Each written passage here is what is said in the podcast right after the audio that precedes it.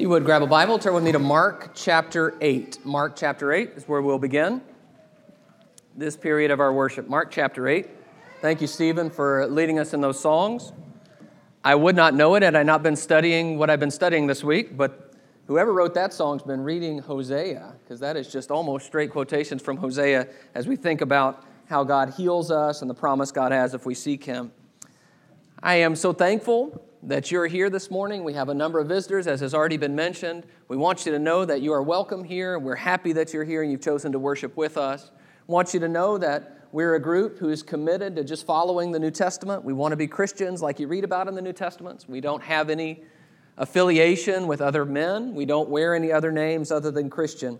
If you're interested in what we do, you're interested in being a part of us, we'd love to talk to you more about that. But most of all, thank you for being here uh, this morning. Mark chapter 8 and verse 22. Mark 8 and verse 22. It says, And they came to Bethsaida, and some, brought, some people brought to him a blind man and begged him to touch him. And he took the blind man by the hand and led him out of the village.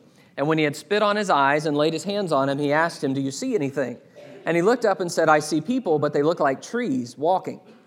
Then Jesus laid his hands on his eyes again, and he opened his eyes. His sight was restored, and he saw everything clearly. And he sent him to his home, saying, Do not even enter the village.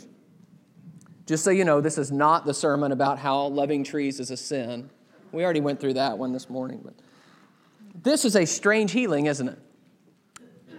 When we study Jesus' healings, there is a tremendous variety. Sometimes he heals with a touch, sometimes with a word, sometimes by the touch of the hem of his garment. Sometimes he spits in mud. Sometimes he says, just go over here and wash. And here he spits on the guy's eyes. But what is intriguing about this healing, what is strange about it, is that the healing at first doesn't seem to take.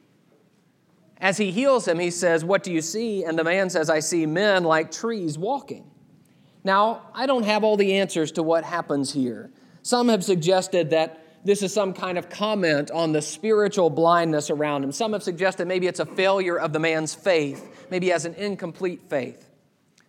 But I can say confidently that what we learn from that story is that sometimes healing takes a while. Sometimes it's not instantaneous, even when Jesus miraculously heals someone. And if Jesus' miraculous healing is not always instantaneous, then we shouldn't be surprised when non miraculous healing might take a while too. The Bible repeatedly tells us that God is a healer, that God is like the Sun of Righteousness, rising with healing in its wings, that God is the God of all comfort.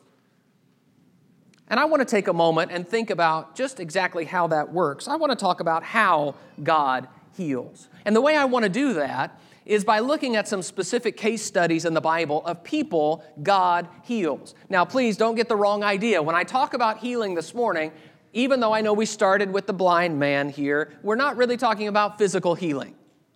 There are examples of that and there are descriptions of that in the Bible. What I want to talk about as we talk about God's healing is what we might call spiritual or emotional healing. Healing that comes when we've been wounded, we've been damaged, especially by other people and we have to walk the long road back to real emotional and spiritual health. There are people in the Bible just like that. And I believe we can learn a lot from their example, particularly, I know that in the audience this morning, I'm talking to at least some who are hurting right now and who are looking at healing as if something as if it's something that might never happen. And healing feels so distant and so difficult. And it's hard for us in those moments to reach out and trust God. And I want us to see some ways God works so that we can understand a bit about that process and that we can be prepared for the road ahead as we try to escape from those things that have been done to us or those struggles that we have had as we see how God heals. So I want to look at three stories, three case studies, and we're going to see God healing in different ways. Just like He heals blind men in different ways in the Gospels, He heals people in different ways throughout the Bible. So let's go to 1 Kings chapter 19 to begin with. The first story is here, 1 Kings 19.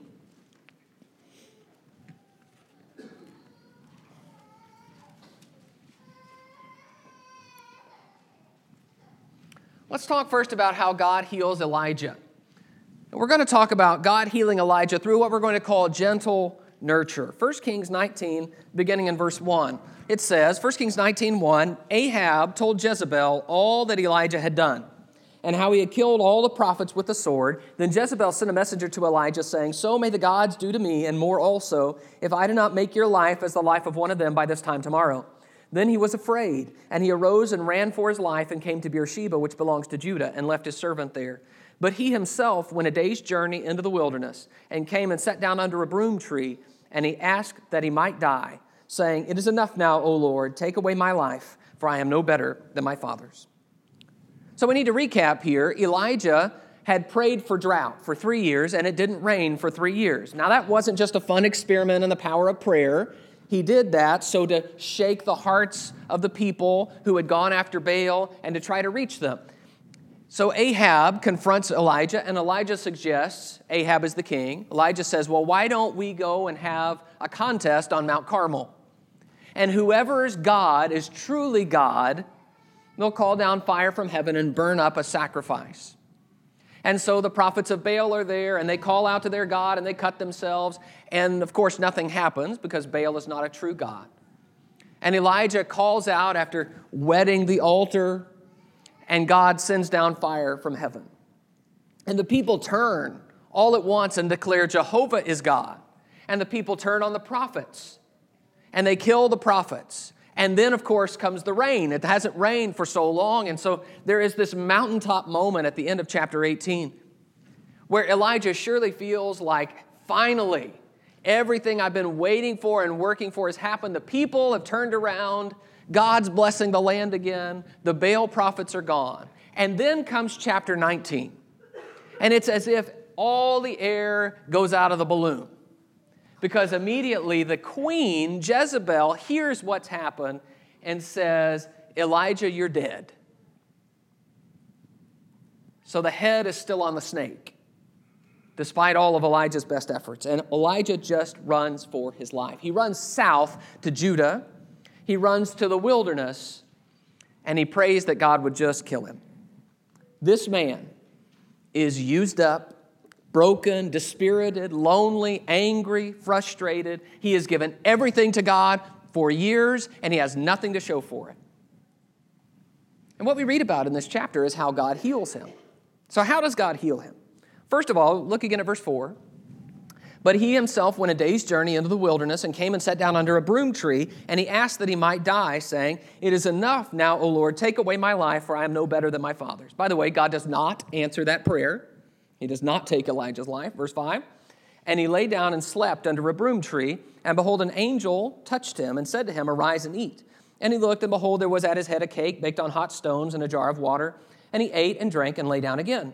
And the angel of the Lord came again a second time and touched him and said, Arise and eat, for the journey is too great for you. And he arose and ate and drank and went in the strength of that food 40 days and 40 nights to Horeb, the Mount of God.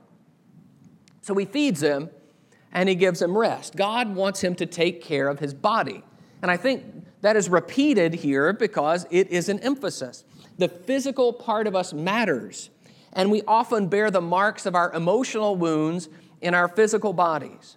That is, we don't respond well when we are hurt, and often we don't take care of our bodies whether that's through overeating or undereating, or through some kind of drug, or through some kind of alcohol or caffeine, or whatever it is, we just decide this might help, this might make me feel better. We refuse to sleep, or we oversleep, we neglect our bodies. And though those things might numb us for a moment, ultimately they end up causing us more problems. They add to the pain because we neglect ourselves and we hurt our physical bodies and so we have that as an additional burden to the emotional hurts we're carrying. So God does the first thing, and He says, You take care of yourself. And He feeds him and He gives him the rest he needs because he's got a long way to go. So, verse 9, there he's gone to Horeb, the mountain of God. That's Mount Sinai, by the way. There he came to a cave and lodged in it. And behold, the word of the Lord came to him and said to him, What are you doing here, Elijah?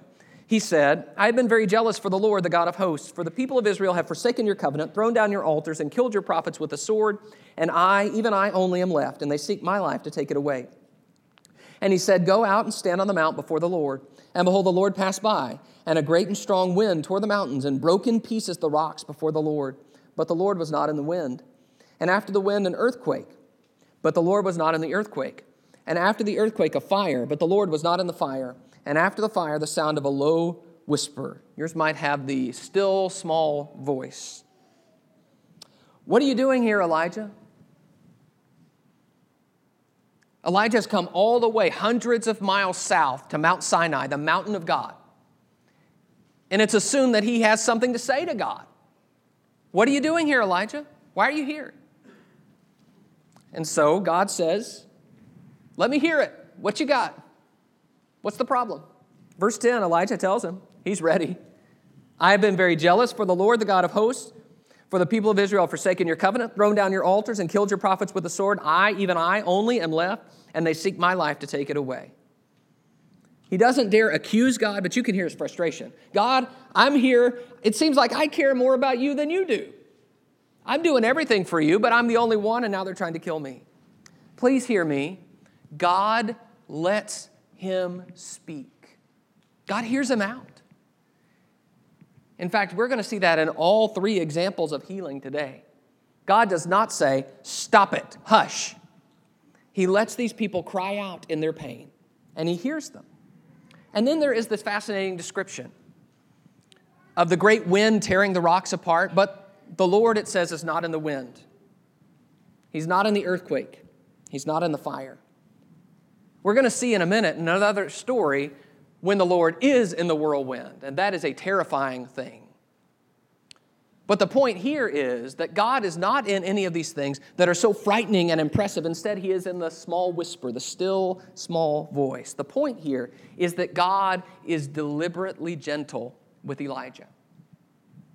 He is kind when He does not have to be kind. Verse 13 And when Elijah heard it, he wrapped his face in his cloak and went out and stood at the entrance of the cave. And behold, there came a voice to him and said, What are you doing here, Elijah? He said, I've been very jealous for the Lord, the God of hosts, for the people of Israel have forsaken your covenant, thrown down your altars, and killed your prophets with the sword. And I, even I, only am left, and they seek my life to take it away. And the Lord said to him, Go, return on your way to the wilderness of Damascus, and when you arrive, you shall anoint Hazael to be king over Syria, and Jehu the son of Nimshi you shall anoint to be king over Israel, and Elisha the son of Shaphat of Abel Meholah you shall anoint to be prophet in your place. And the one who escapes from the sword of Hazael shall Jehu put to death. The one who escapes from the sword of Jehu shall Elisha put to death. Yet I will leave 7,000 in Israel, all the knees that have not bowed to Baal, and every mouth that has not kissed him. So again, God asks him, Why are you here, Elijah? And again, he gets the same answer. But this time, God responds. And he responds by giving Elijah work. Go work. In other words, you need to get out of here and go all the way back. Now, first of all, you need to go up to Damascus, which is above Israel, and then you need to go to Israel. You've got some anointing to do. Only at the end does God answer Elijah's main complaint. You see that in verse 18? I have left 7,000 men in Israel. So you're wrong, Elijah. You know, you said, I alone am left. And he says, No, that's not so. I know for a fact there are 7,000 others. And you've got work to do that's going to include them and involve them. How does God heal Elijah? He heals him slowly and gently. He, heals, he hears him out repeatedly. He takes care of his physical needs. He speaks gently to him when he could have been rough with him. He gives him time. He gives him space. And then at the right moment, he gives him work. And he gives him, did you notice, some answers, but not all the answers. Some answers that know you're not quite alone, but no answers as to why God's allowing Jezebel to continue to live. No answers about the broader plan of God. We need to notice that this took some time. Healing takes time. That's the way God has made us. That's physical healing too, right? You get a cut on your finger, Zach? You get a cut on your finger, and what happens? It takes time. Okay? It's going to take time to heal. Emotional wounds take time to heal, and we cannot expect instantaneous healing. We also need to notice that God heals Elijah in isolation because the main issue is between Elijah and God. Now, he wants him to go back to the people, and he's going to send him back. But there are some things that are just between us and God. People can help us but people don't resolve the central question between me and God. And so God heals Elijah with what I'm going to call gentle nurture, redirecting, reassuring, comforting. I want you to go with me now to the book of Job, chapter 1. Let's see another example of how God heals. Job chapter 1. Let's talk about how God heals Job. We're going to call this healing by hard lessons.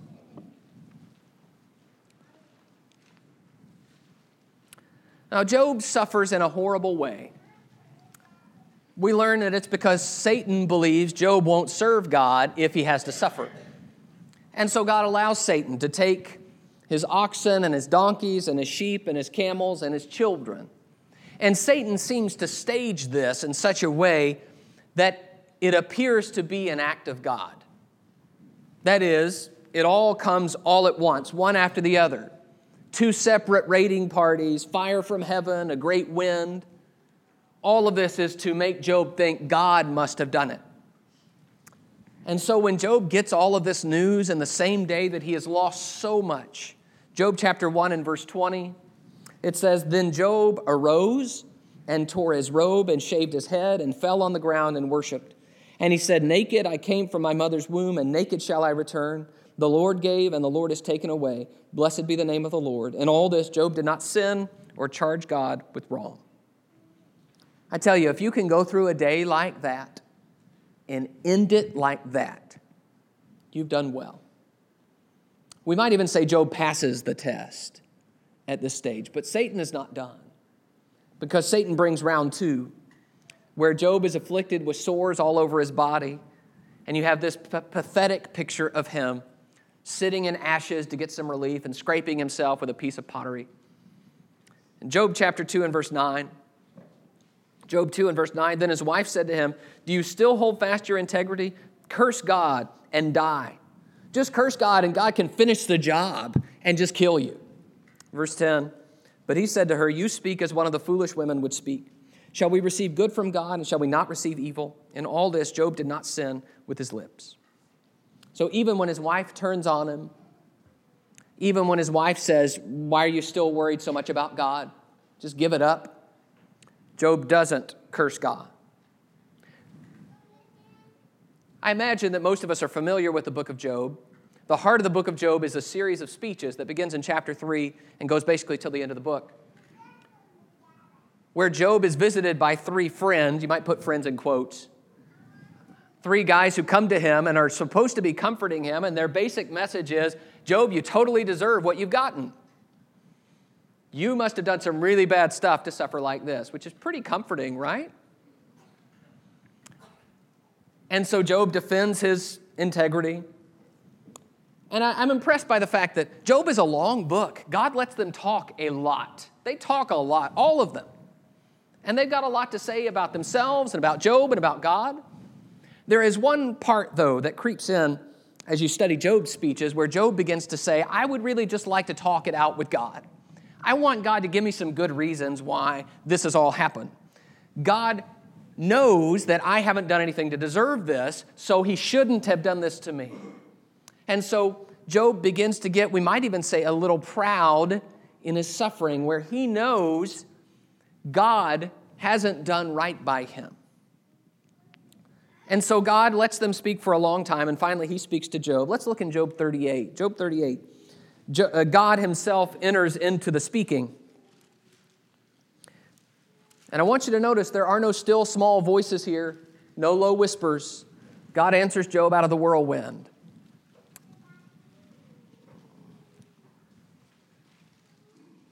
Job chapter 38 and verse 1. Then the Lord answered Job out of the whirlwind and said, Who is this that darkens counsel by words without knowledge? Dress for action like a man. I will question you, and you make it known to me. Where were you when I laid the foundation of the earth? Tell me if you have understanding. Who determined its measurements? Surely you know. Or who stretched the line upon it? On what were its bases sunk? Or who laid its cornerstone when the morning stars sang together and all the sons of God shouted for joy? Now, the whole speech goes on like this. In fact, he interrupts just for a moment in chapter 40, and Job says, I'm so sorry, I'm so sorry, and God does not stop. God keeps going. It is questions that belittle Job and essentially say, Who do you think you are to question me?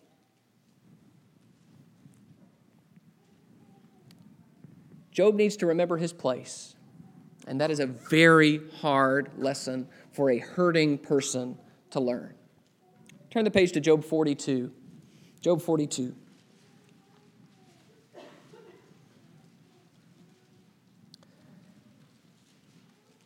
Finally, I, I don't know if the whirlwind stops. I don't know exactly how this happens.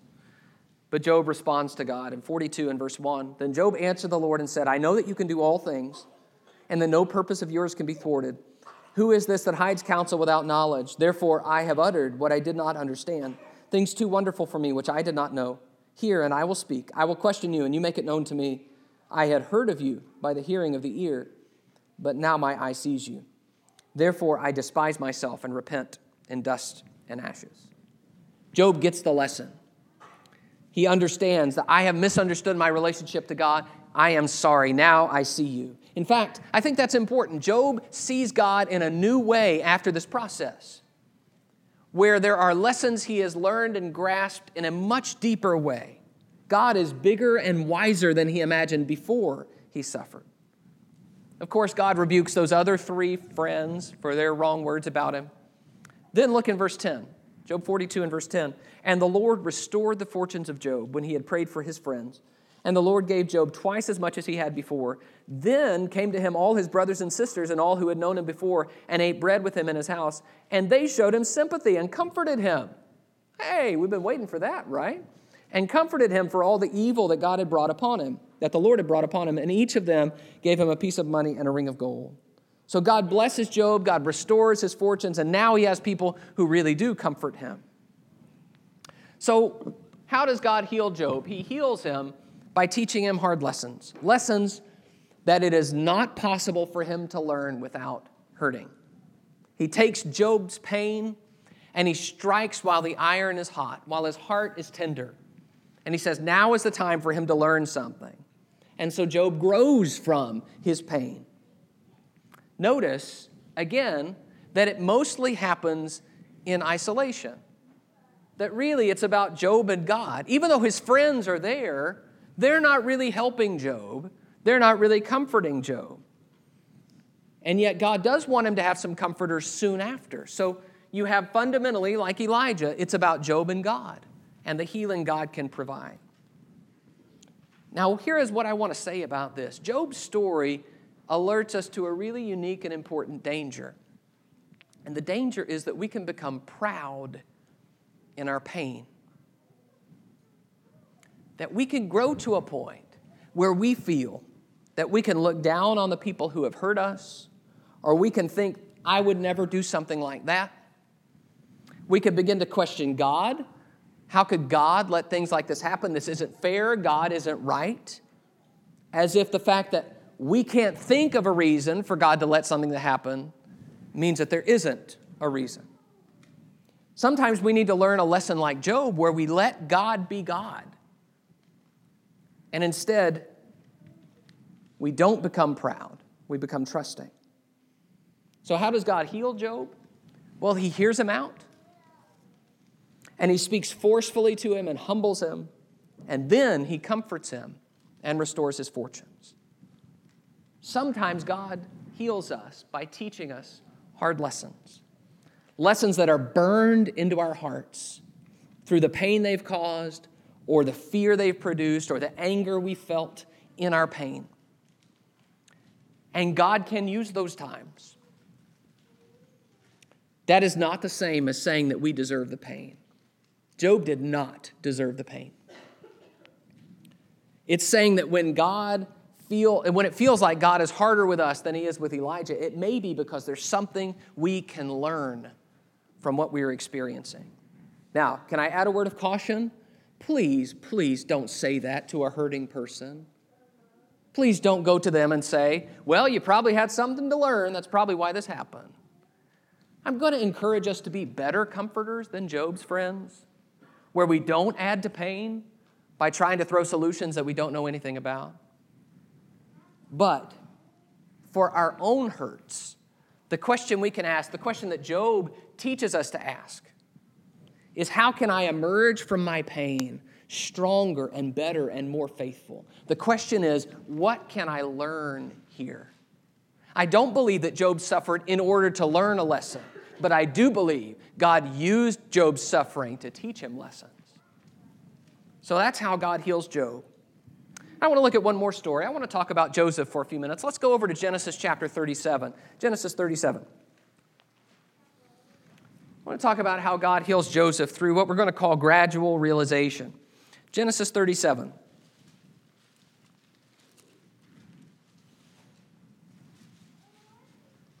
So Joseph's brothers were terribly jealous of him. He had a lot of brothers. So them being jealous was a big deal. Most of that was attributable to the fact that Jacob had married Rachel and Leah because Laban had tricked him. And through that deception, there became a great animosity in the family that passed down to the next generation. But it comes to really be a part of Joseph's life, a disaster here Genesis 37, beginning in verse 18. Genesis 37 and verse 18. It says, They saw him from afar, this is his brothers, before they came near, before he came near to them, they conspired against him to kill him. They said to one another, Here comes this dreamer. Come now, let us kill him and throw him into one of the pits. Then we will say that a fierce animal has devoured him, and we will see what will become of his dreams. But when Reuben heard it, he rescued him out of their hands, saying, Let us not take his life. And Reuben said to them, Shed no blood, throw him into this pit here in the wilderness, but do not lay a hand on him, so that, that he might rescue him out of their hand to restore him to his father. So when Joseph came to his brothers, they stripped him of his robe, the robe of many colors that he wore, and they took him and threw him into a pit. The pit was empty, there was no water in it. Then they sat down to eat, and looking up, they saw a caravan of Ishmaelites coming up from Gilead with their camels with them with their camels bearing gum, balm, and myrrh on their way to carry it down to Egypt. And then Judah said to his brothers, What profit is it if we kill our brother and conceal his blood? Come, let us sell him to the Ishmaelites, and let not our hand be upon him, for he is our brother, our own flesh. And his brothers listened to him. Then Midianite traders passed by, and they drew Joseph up and lifted him out of the pit and sold him to the Ishmaelites for 20 shekels of silver. They took Joseph to Egypt. It's a pretty cold blooded statement when Judas says, What are we going to get out of it if we just kill him? Why not make some money and let somebody else kill him? These are his brothers. This is a tragedy. At 17 years old, Joseph is conspired against by his brothers and sold into slavery. And so down he goes to Egypt, where he's sold in the slave market. Down he goes to Potiphar's house, and the text keeps telling us everywhere Joseph goes, Jehovah was with him. Jehovah was with him. So when he goes to Potiphar's house, he becomes very influential and important in Potiphar's house because he does such good work. And yet, it seems as though every time he takes a step forward, it's two steps back. Potiphar's wife makes a pass at him. Then she levies, some false accusations against him when he refuses. And so, even though he wants to serve God, and his master, he's thrown into prison. He interprets dreams and waits and waits in prison, but the Lord is with him. He is called out of prison by Pharaoh, and he interprets Pharaoh's dream, and suddenly he goes from rags to riches. He's second in the kingdom, and he finally can probably begin to see some purpose in his life. Maybe all of this, surely he thinks, was leading me to this point. I want you to look with me in Genesis 41. Genesis 41 and verse 50. The naming of children in the Bible is very often a statement about where the emotional state of the parents are. Genesis 41 and verse 50. Before the year of famine came, two sons were born to Joseph. Asenath, the daughter of Potiphar, the priest of On, bore them to him. Joseph called the name of the firstborn Manasseh, for he said, God has made me forget all my hardship and all my father's house. The name of the second he called Ephraim, for God has made me fruitful in the land of my affliction. So you see that Joseph still has in mind what happened. He hasn't forgotten, but he sees God as moving him past it. He has blessed me in spite of my affliction.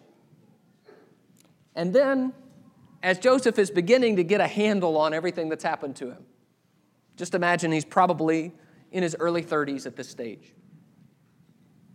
Then his brothers come down to Egypt to buy grain, and he faces them again. And my interpretation of all the things that happened, I know Kirk taught a class on Joseph uh, just last quarter. uh, my interpretation of all that happens is that Joseph is just a mess when he sees his brothers. I don't think he has great plans. I don't think he knows what he's doing. I think he's a basket case. So he says, Where's Benjamin? And he hangs on to Simeon until they bring Benjamin to him. Then, when Benjamin comes, he sends him away, but he plants a cup in his sack. And then finally, he just says, You know what? I'm just going to tell them. I want you to see that with me in Genesis 45. Genesis 45. When Judah stands up for Benjamin, he tears up. He can't control himself anymore. Genesis 45 and verse 4. So Joseph said to his brothers, Come near to me, please. And they came near, and he said, I am jo- your brother Joseph, whom you sold into, slavery, into Egypt. And now do not be distressed or angry with yourselves because you sold me here, for God sent me before you to preserve life. For the famine has been in the land these two years, and there are yet five years in which there will be neither plowing nor harvest. And God sent me before you to preserve for you a remnant on earth and to keep alive for you many survivors. So it was not you who sent me here, but God. He has made me a father to Pharaoh and lord of all his house and ruler over all the land of Egypt. Joseph sees it. He says, This is what it was all about. God sent me here. You tried to, but it's not about you, it's about God. Now, probably Joseph had felt some sense of closure and distance before he saw his brothers. You know, he is second in Egypt. He's got all of this grain, he's collecting, he's got a job, he's got a wife and family. Probably he says, you know what, that's just a past chapter in my life. But when he sees his brothers again, he has to face what's happened and some new realizations come upon him. Maybe what God was doing was bringing me into this position for a reason that had to do with the people that are my family that God had made promises to. Piece by piece, movement by movement, Joseph puts the puzzle together he makes sense of the broader story.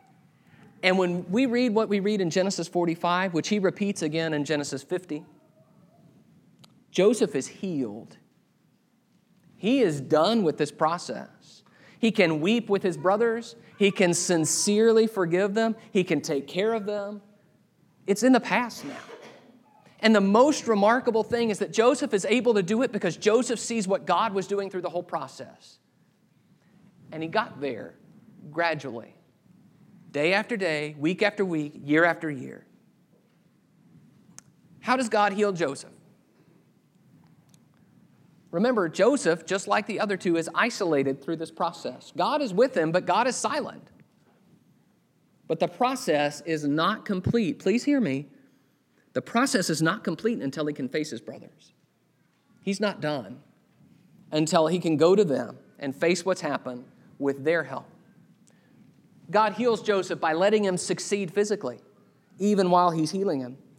God heals Joseph by helping him forget about it, at least for a while. God heals Joseph by forcing him to face his emotions when the time comes. God heals Joseph by bringing him closure. God heals Joseph by allowing him to grasp the bigger plan.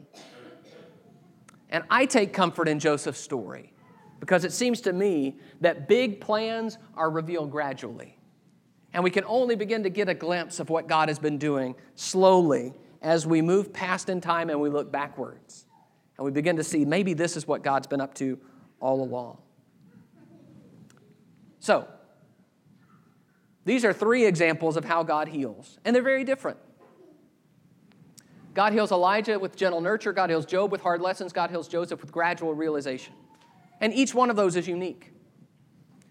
I said in the beginning, when Jesus heals people, he heals in a lot of different ways. No two healings are the same for Jesus. No two people are the same. And God doesn't deal with any two people the same way.